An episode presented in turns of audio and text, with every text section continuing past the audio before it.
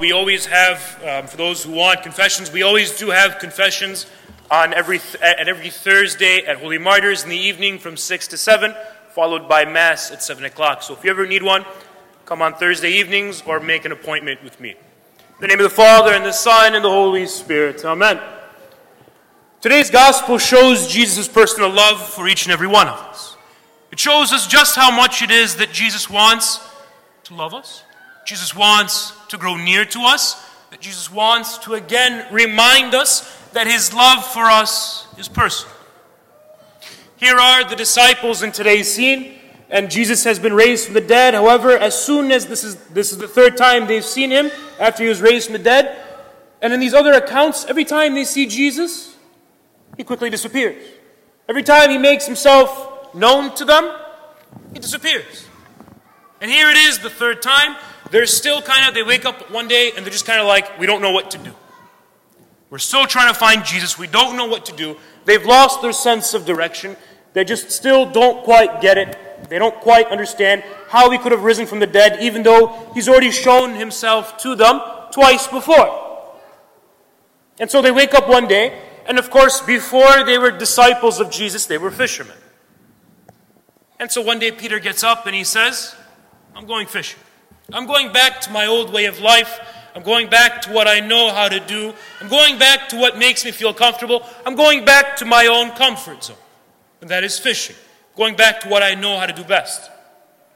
And so in today's gospel, we see Peter say, I'm going fishing. And then he's joined by, we're told, by Nathaniel.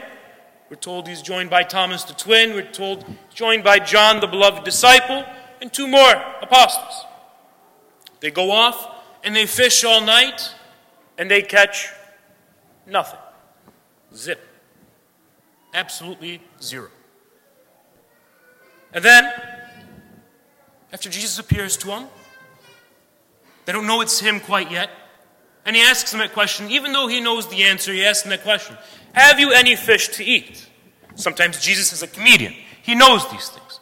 By the way, Jesus was meant to be very funny, but as time went on, people took him more and more serious, and they look at him as kind of like a sour faced, serious kind of guy who was serious all the time. But in reality, he meant these things to kind of poke fun, right? Uh, you know, for a camel to pass through the eye of a needle. That's a funny thing. To the, to the Hebrew back in the day, that would have been hilarious.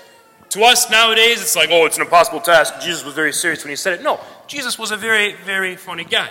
But it gets lost in translation, right? I also am a very funny guy, but I also get lost in translation. Just stick with me. Good. Good, good. So Jesus comes up to him and asks them that question. He says, Do you have any fish to eat? And of course, they say no. And he tells them what he's told them before Cast your net onto the right side of the boat, and you will catch fish. They cast their net, and they're overwhelmed by the amount of fish they've caught. 153, the exact number. Why 153? Because it's told that's how many fish were known to be in the world at the time. It's every species of fish that you could possibly find in the world has happened in that net right there. That was what was known in the world. But it's also an allusion to say, Jesus is saying to them, You will be catchers of men. After I make you my disciples, you will go out and make disciples of all nations, of the entire world. But here is Jesus telling them that to catch these fish. A curious account.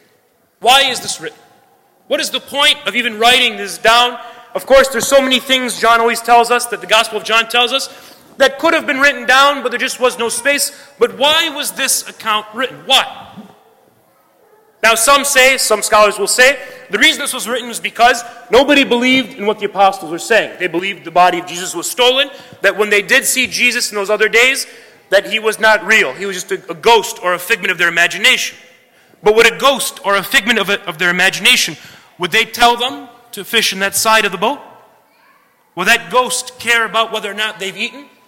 Will that ghost care whether or not would he share bread with them? Would he eat? A ghost cannot eat. Only a man can eat. Only a man can cook. And here is Jesus, as real to us as he was 2,000 years ago.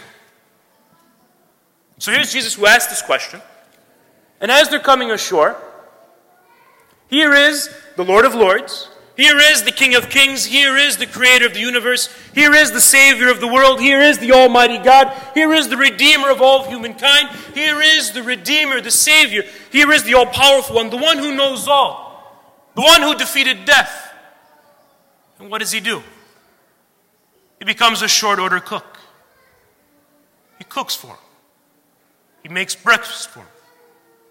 He realizes they've been tired and toiling all night and they've been working so hard, and nothing has come of it. And Jesus cares. Jesus cares enough to humble himself to make them fish and bread to eat. At his very heart, he's Chaldean. At his very heart, he's Chaldean. How do we show our love for one another as Chaldeans? We go out, we pay for a meal, we share a meal together, right? Why do we always fight over the bill? Because it was my generosity that wants to pay for the meal. It was my generosity that wants to pay for you, that wants that intimate connection with you. It's over meals in the Bible, all throughout the Bible. Every time something intimate is shared, something beautiful is shared between two people, it happens over food. It happens over this intimate connection that I'm going to break bread with you and share. Here is Jesus who does just that today. That there are so many people in the world who work so hard in their lives and yet nothing comes.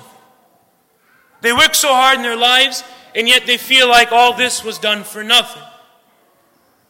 There are people who go home at night who are looking for that love, who are looking for someone to care for, to care for them. They don't find it. As a priest, I've seen parents who want to instill Jesus Christ in their children, but when their children grow up, they begin to reject everything that was taught to them, and it's a great pain for them. There are people who feel as if they've been neglected, as if they can't find that true source of love, and they continue to really feel that effects of it, whether we could just say, oh, that's an angry person, or, or oh, that's a person who just kind of doesn't care for me, or he has kind of burned me in the past, I'm going to push them aside. But in reality, they're lacking love. In reality, they're lacking that sharing of the meal with Jesus. What I want us to get out of today's gospel is this is that when, as Christians, we come here to receive the sacred meal, that right before Jesus died on the cross, he shared with us that meal of the Eucharist. We know this. He shared with us that Eucharist that after 2,000 years we continue to celebrate today at this church in Sterling Heights on an 18 mile mound, right? Here we are today, gathered 2,000 years later, and we're, sh- we're still sharing in that same meal that Jesus Christ has given us. What he wants, what Jesus wants from you, our hearts transformed. What Jesus wants from you is for you to be able to share your concerns, to share your troubles, to say, Jesus, I've been working so hard with this, life doesn't just quite make sense. So often we keep it bottled up inside. And we don't really share it with Jesus. Not even at the meal that he shares with us. What I want us to get is a people who understand truly what the Eucharist is. After 2,000 years in the church, we kind of have this view of the Eucharist where it kind of gets kind of diluted, diluted, diluted, as if, you know, it's just something when we go to church, we receive every time we go to church, we don't think twice about it. Sometimes maybe Master taught us, right, in a good way, taught us that after you receive the Eucharist, you pray the Our Father, the Hail Mary, and the Glory Be, and that's about it? And sometimes it gets lost in translation, it gets lost as time goes on. Again, just as Jesus was funny back in the day, it gets lost in translation. Today, the Eucharist also gets lost in translation. What Jesus wants from you every time you share the Eucharist is that you sit down, you kneel, and as you're sharing this meal with Jesus, as you are consuming Jesus, you tell him what's on your heart. You tell him what's going on. He just wants to hear it. He wants you to be vulnerable. He wants you to share those most intimate secrets of your heart, those dark places of your heart, with Him. Don't hold anything back. Share it with Him. Share your setbacks, your disappointments, your shortcomings, where you're trying to find love, and you will see that Jesus is the fulfillment of all that love. That in that meal that he shares with us, he's trying nothing more but to connect to your heart. That his love for you is personal. My brothers and sisters, every time you receive the Eucharist, ask the Lord Jesus. Ask him. Talk to him. Ask Him for those things that you need in your life, those graces that you need to grow closer to Him, those graces that you need to love one another despite the shortcomings of each person. Ask Him. Talk to Him. Speak to Him as you would a friend. Speak to Him as if He's sitting across. Tell Him what's on your heart, and He'll tell you more about how you are on His heart. Amen? Let us stand well with joy and gladness.